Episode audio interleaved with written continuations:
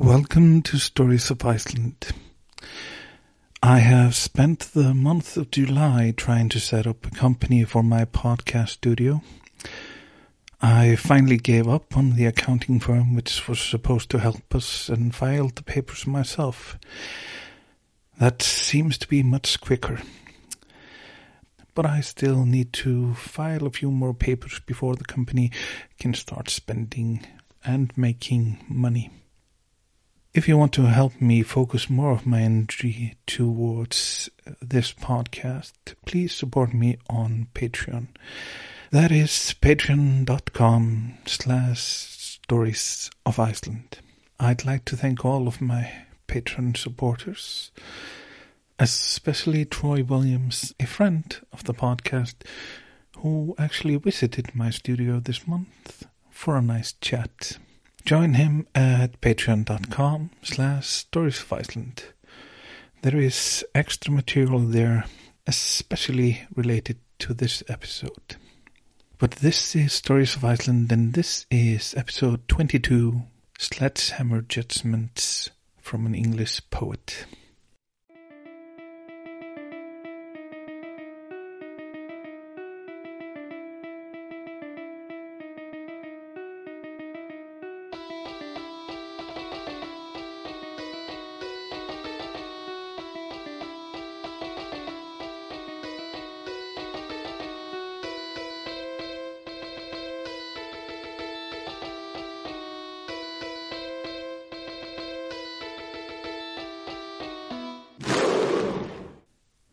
Iceland is in the North Atlantic. Its capital city is Reykjavik. In Icelandic, we have the word sleggjudómur. It is a good word. It is, as so many and likely most Icelandic words, conjoined. It is formed by merging the word sleggja, which means sledgehammer, and the word dómur, which means judgment. I want you to imagine what the word means. I hope you get it. It can mean something like prejudiced, but it is often used when people are knowingly making snap judgments and assumptions about something. Take this passage, for instance. Reykjavik is the worst possible sort of provincial town as far as amusing oneself is concerned, and knows nothing to do but soak in the only hotel with a license at ruinous expense. Iceland wasn't always a hub of tourism, but there were still many visitors through the years. Some of them were young members of the upper classes partaking in the European tradition of a grand tour with a rather untraditional destination. Others were scholars who focused their attention on nature.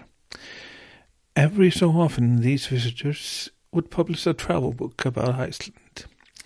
These books are sometimes a great source of information about Icelandic society and nature, but other times they are sensationalist nonsense which made Icelanders very angry indeed. By writing about Iceland, you could either become a friend of Iceland or an enemy, remembered through the centuries for slandering the country.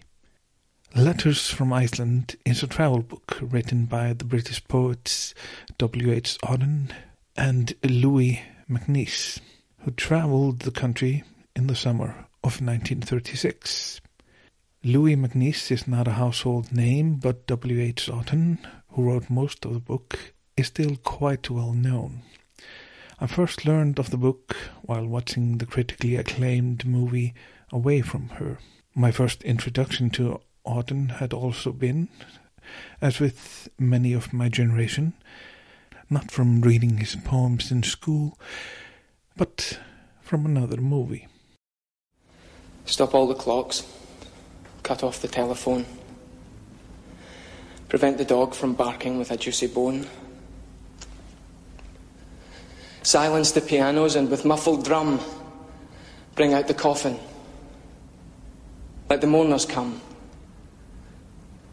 Let the aeroplanes circle moaning overhead, scribbling on the sky the message He is dead. Put crepe bows round the white necks of the public doves. Let traffic policemen wear black cotton gloves. He was my north, my south, my east and west, my working week and my Sunday rest, my noon, my midnight, my talk, my song. I thought that love would last forever. I was wrong. The stars are not wanted now. Put out everyone. Pack up the moon and dismantle the sun. Pour away the ocean and sweep up the wood. For nothing now can ever come to any good. That poem is, usually, called Funeral Blues. It is from a scene in the Hugh Grant Andie MacDowell film Four Weddings and a Funeral. Heart-wrenching poem from a heart-wrenching scene. The funeral scene, if you hadn't guessed. But for other generation, Auden is likely more known for his poem September 1st, 1939, which was a reaction to the outbreak of the Second World War. I don't know what Auden and MacNeice wanted to do when they wrote letters from Iceland.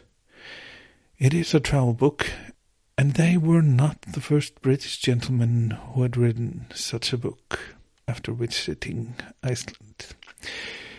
The book includes a five-part poem in which Auden addresses his fellow poet and countryman, Lord Byron. This letter, as it is called, does mention Iceland quite a few times, but it wanders off in all directions. Just read it on one and found it fine. I read it on the boat to Reykjavik, except when eating or asleep or sick. The fact is, I'm in Iceland all alone. The weirdest part of the book might be the chapter Hetty to Nancy, which is in the form of a letter from a woman traveling around Iceland with her lady friend and a group of schoolgirls. It confused me quite a bit, but it seems simply to reimagine an excursion by Auden and MacNeice as if they were of the opposite sex. I must stress that this is never discussed or explained. Other parts of the book are more akin to a regular travel book, sometimes in prose and sometimes in verse. Often the chapters are framed as letters to friends at home.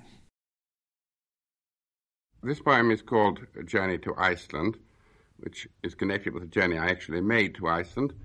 But I suppose the theme really is the problem of islands in general and uh, who are attracted to islands, as a lot of us are. And the traveller hopes, let me be far from any physician, and the ports have names for the sea, the citiless, the corroding, the sorrow and north means to all reject. And the great plains are forever where the cold fish is hunted and everywhere. The light birds flicker and flaunt. Under the scolding flag, the lover of islands may see at last, faintly, his limited hope. As he nears the glitter of glaciers, the sterile immature mountains intense in the abnormal day of this world, and a river's fan-like polyp of sand. Then let the good citizen here find natural marvels. A horseshoe ravine, an issue of steam from a cleft in the rock, and rocks and waterfalls brushing the rocks, and among the rocks birds. And the student of prose and conduct places to visit. The site of a church where a bishop was put in a bag, the bath of a great historian, the fort where an outlaw dreaded the dark. Remember the doomed man thrown by his horse and crying, Beautiful as the hillside, I will not go. The old woman confessing, He that I loved the best, to him I was worst. For Europe is absent, This is an island, and therefore a refuge where the fast affections of its dead may be bought by those whose dreams accuse them of being spitefully alive, and the pale from too much passion of kissing feel pure in its deserts. Can they? For the world is, and the present, and the lie. The narrow bridge over the torrent and the small farm under the crag are the natural setting for the jealousies of a province and the weak vow of fidelity is formed by the cairn, and within the indigenous figure on horseback on the bridle path down by the lake, the blood moves also by crooked and furtive inches, asks all our questions. Where's the homage? When shall justice be done? Oh, who is against me? Why am I always alone? No, our time has no favorite suburb no local features of those of the young for whom all wish to care. The promise is only a promise, the fabulous country impartially far. Tears fall in all the rivers. Again the driver pulls on his gloves and in a blinding snowstorm starts upon his deadly journey. And again the writer runs howling to his art.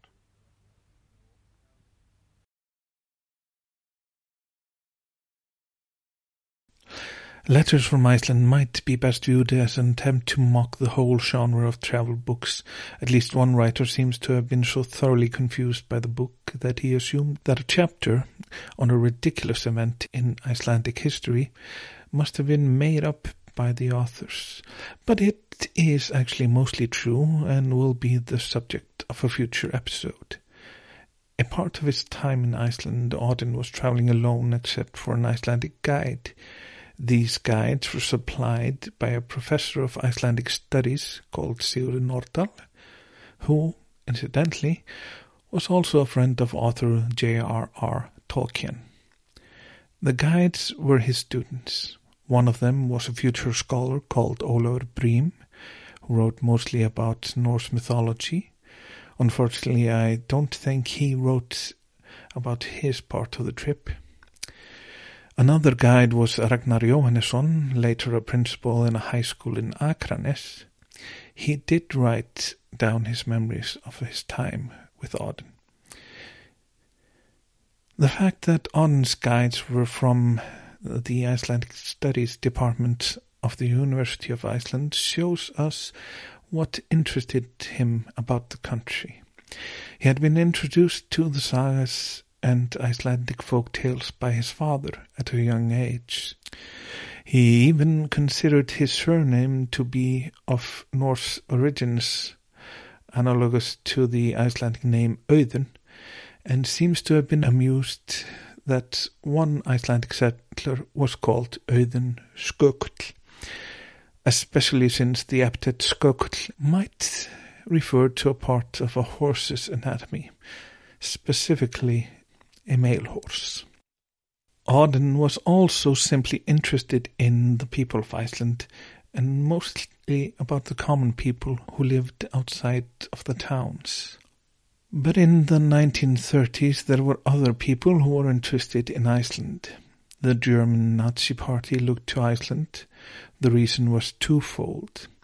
The Icelandic sagas and Eddas were considered Germanic heritage, and they considered the Icelandic people a pure ideal of the Aryan race, an idea which unfortunately did not die along with Hitler.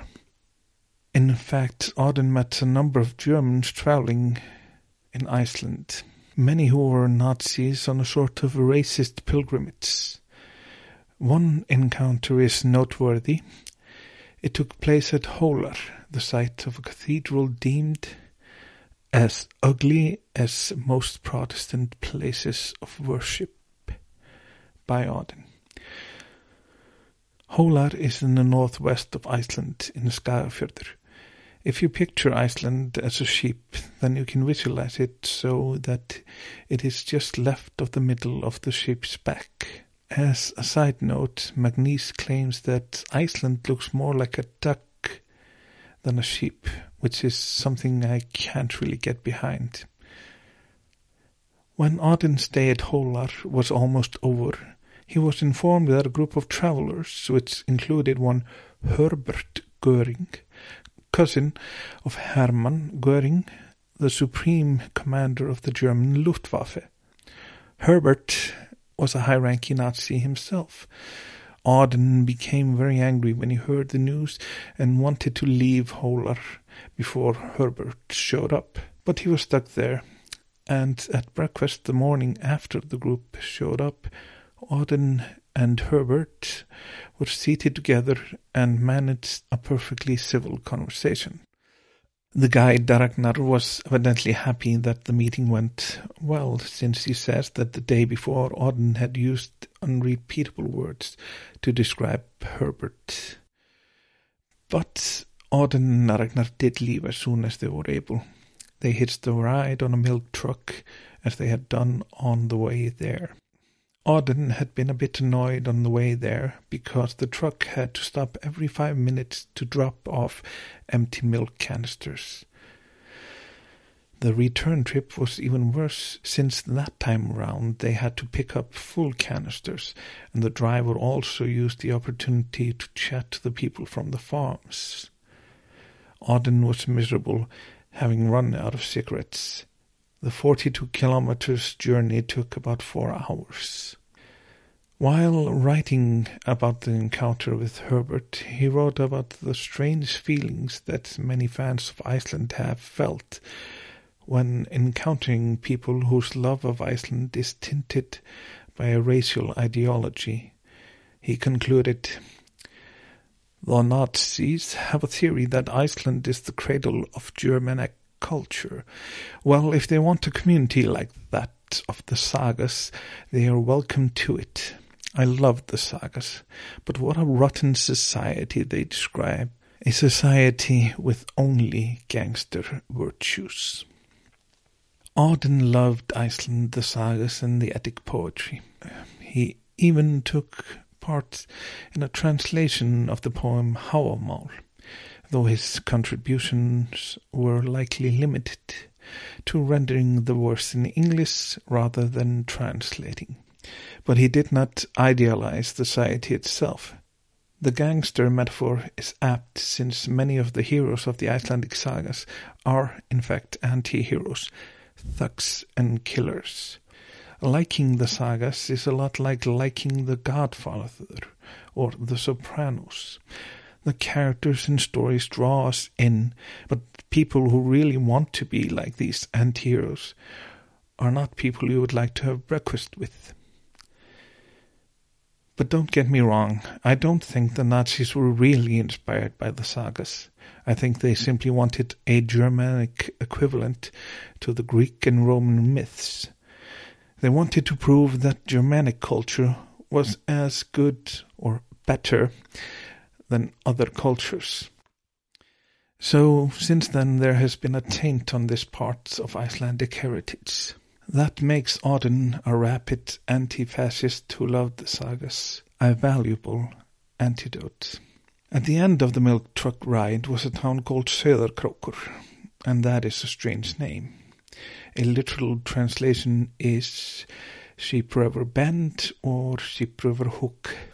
It is situated where Sauðá, Sheep River, bends. Auden was not impressed by the town and said it might have been built by Seventh-day Adventists who expected to go to heaven in a few months, so why bother anyway? I should note that even though Auden had these memorable sledgehammer judgments about both Hólar and Sauðárkrókur. He also said that the northwest was the most beautiful part of Iceland. But I do disagree with him there. I think the northeast is head and shoulder above the other parts, even though it forms the back end of the ship. From Sauðárkrókur, Auden and Ragnar went to Akureyri, where the guide had gone to school and got a warm welcome. They did run into trouble because the hotels were full, so a friend of Ragnar's invited them to stay in an empty house belonging to his brother. Auden felt like an intruder in the house, but was glad to have accommodation. When Auden wrote about Akureyri, he said it was a much nicer town than Reykjavik. Unfortunately, there's a fish factory to the north, and today the wind is blowing from the north. That really did bring me back to Akureyri. When I was growing up there, the stink from the fish factory was a regular part of life. Oftentimes, people would correct you if you called it a stink. They said it was peningalykt, the smell of money. The euphemism is widely known in Iceland, but luckily standards have been improved and it is rarely a problem nowadays. Auden used many forms of travel on his trip, but most of the time he traveled by bus. When they visited the interior, they went on horseback, though they do call them ponies, which I feel is a bit of a slight against these animals, though they might not be as large as the breeds favored in other parts of the world. One of the subjects that comes up again and again in the book is food. Auden was mostly unimpressed by Icelandic cuisine. Soups seem to have been particularly unappetizing to him. In the chapter written in the character of a young woman, Auden and Magnus complain of sweet soups and said that Icelanders, as a special treat. Put brilliantine in their soup or else flavor it perniciously with almond. The only thing to do with these soups is to drown them in stewed rhubarb, which they tend to give you at the same time. I asked my friend Nanna Rögnvaldardóttir, who is an authority on Icelandic food, about this, and she said that it might refer to lemon and almond extract, which were often used to flavor soups. In the same chapter, they write that Marie Antoinette's economic suggestion, if they have no bread, give them cake, would be a perfectly sound one in Iceland, for Icelanders are the world's greatest cake eaters. In many other farms, they eat them at every meal, starting with breakfast. Nanna also helped me figure out what kind of cakes the travelers might have been offered. She says it might have been brownies, waffles, cinnamon buns, and the Icelandic specialty, kleinur. The one cake that seems to have hit the spot for Auden are the Icelandic pancakes, which he describes as delicious. Today, Icelanders are trying to make skyr a fashionable yogurt replacement. Auden encountered skyr and described it as a cross between a Devonshire cream and cream cheese, which is eaten with sugar and cream. It is very filling, but most people like it very much. He then added, it is not advisable, however, to take coffee and skyr together just before riding, as it gives you diarrhea. His guide noted that it was not Auden that ran into trouble after mixing skyr and coffee, but rather Ragnar himself. The guide's reaction was such that Auden became quite alarmed, which explained why he felt compelled to include this warning to future tourists. I don't drink coffee myself, so I have never experienced this. My sister, who was trained by our grandmother from an early age to drink coffee, doesn't know of such an effect, but she also noted that she felt that skyr and coffee don't really go together, so she hasn't really tried it. I decided not to ask her to conduct a scientific experiment in that area. Other people chimed in and confirmed that though this effect was not universal, it was still known. I even got a story about an older woman who seemed to use coffee and skyr in lieu of other more common laxatives. I don't really understand how Auden meant to eat skyr, since he claimed to have drunk around 1500 cups of coffee during the three months he spent here. His guide that this does not seem like an overstatement, since the poet's diet seemed to include mostly coffee and cigarettes. In the chapter where the two poets are substituted by young women, there is also another unhappy incident involving coffee. In the book, it is said that they made coffee from sulfurated drinking water, which seems like a bad idea. Auden's over-reliance on coffee is explained by the fact that Iceland had little else to drink except milk and water. There was precious little alcohol to be found, which he attributed to the fact that prohibition had just been lifted the year before. He says that illicit brandy can sometimes be got, and is sometimes insistently offered by friendly farmers, but it is deadly. Auden was also less than happy with the meat he was served with. Meat is practically confined to mutton in various forms. The Danes have influenced Icelandic cooking, and to no advantage. Meat is liable to be served up in gluttonous and half cold lumps covered with tasteless gravy. At the poorer farms, you will only get hankikjöt, i.e., smoked mutton. This is comparatively harmless when cold, as it only tastes like soot. But it would take a very hungry man indeed to eat it hot. I don't remember eating hot hankikjöt. It does seem wrong. Auden doesn't mention if it was served with white sauce, which is the only way I eat it. I do like that he tries to shift a part of the blame on the Danes. That is something we Icelanders tend to do as often as we can. He takes another swipe at the Danes while writing about vegetables which were, apart from potatoes, conspicuous by their absence. Later, however, there are radishes, turnips, carrots, and lettuce in sweet milk. Newest potatoes begin to appear about the end of August. Boiled potatoes are eaten with melted butter, but beware of the browned potatoes, as they are coated in sugar. Another Danish barbarism. The brown potatoes are still something we serve at Yuletide and other grand occasions.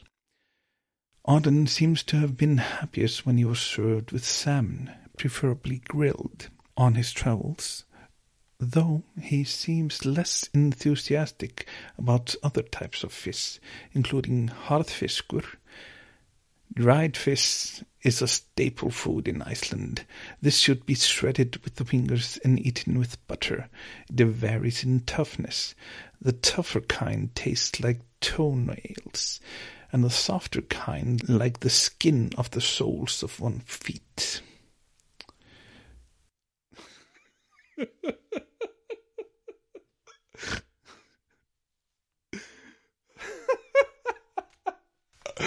oh. Excuse me.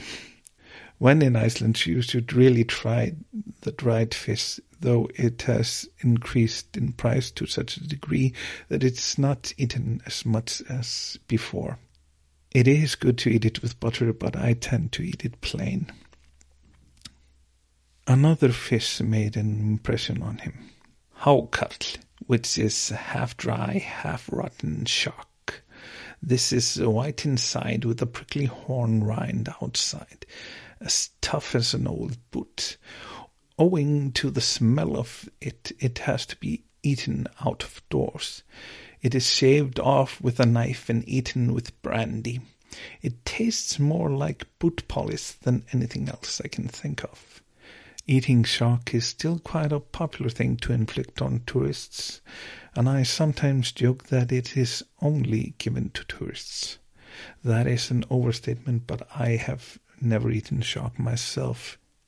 I have decided that if my senses, not just my nose, but my eyes, are telling me not to go near something, then it is absurd to eat it. My masculinity is not fragile enough to force myself to try it. At the same occasion, he also tried another traditional Icelandic dish whale pickled in sour milk, and concluded that shark and whale were eccentric but not absolutely inedible. Even though some Icelanders might still want to hunt whales, I don't hear many people clamor for the return of this type of dish, which is called erengi. Auden also writes of his encounter with whaling, or at least its aftermath. I wish I could describe things well, for a whale is the most beautiful animal I have ever seen. It combines the fascination of something alive, enormous, and gentle with the functional beauties of modern machinery. A 70 ton one was lying on the slipway like a large and very dignified duchess being got ready for the ball by beetles. To see it torn to pieces with steam winches and cranes is enough to make one a vegetarian for life. Icelanders didn't appreciate letters, or maybe it was just people from Reykjavik who disliked the book. It was not because of the anti-whaling sentiment, but rather that they were offended that Auden mentioned two men who were simply thought to be a bit mad as the most interesting thing about the town. The last part of the book is not a letter from Iceland, but rather to an Icelander, summing up Auden's views on the land and the people. He was keenly aware of class differences, which are often ignored by both Icelanders and their fans. I saw plenty of people whose standard of living I should not like to have to share, and a few whose wealth made them arrogant, ostentatious, and vulgar. Another thing he noticed is something that has always been a feature of Icelandic culture that since literacy was very high, there were many self-taught common people who could hold their own in an intellectual discussion. These were people who had little schooling, no money, but a thirst for knowledge. Auden said that while in the country, I heard a kitchen maid give an excellent criticism of a medieval saga. In the towns, on the other hand, particularly Reykjavik, there were obviously many people who had lost their specifically Icelandic culture and had gained no other. He was keenly aware of the changing of the times. I know that the day of a self-contained national culture is over, that Iceland is far from Europe, that the first influences of Europe are always the worst ones, and that the development of a truly European culture is slow and expensive. Only four years after Auden's visit to Iceland, it was occupied first by the British and then by the Americans, and transformed forever. But some things are still the same. While encouraging Icelanders to put on plays, he also noted that to start building an enormous state theatre, which you can't afford to finish, is starting on the wrong end. This is still a feature of Icelandic society, partly because politicians want to build something impressive that they will be remembered for. But it also denotes a lack of foresight that has too often led to economic disaster.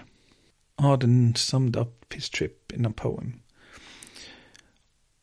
A ship again, this time the Dettifoss, Grierson can buy it, all the sea I mean all this Atlantic that we've now to cross, heading for England's pleasant pastures green. Pro tem, I have done the Icelandic scene. I watch the hills receding in the distance. I hear the thudding of engines' pistons. I hope I am better, wiser for the trip. I've had the benefit of northern breezes, the open road, and good companionship. I've seen some very pretty little pieces, and though the luck was almost all MacNeice's, I've spent some jolly evenings playing rummy. No one can talk at bridge unless it's dummy. I've learned to ride, at least ride a pony, taken a lot of healthy exercise on barren mountains and in valleys stony. I've tasted a hot spring, a taste was wise, and foods a man remembered till he dies. All things considered, I consider Iceland, apart from Reykjavik, a very nice land. That is it for today. Thanks to Evan Williams, Joan Helgason, Austin Yule, Fred Sutler, and all my other supporters. And as always, special thanks to Troy Williams, a friend of the podcast. I am Oleg Gnesti and this has been Stories of Iceland, episode 22 Sledgehammer Judgments from an English Poet.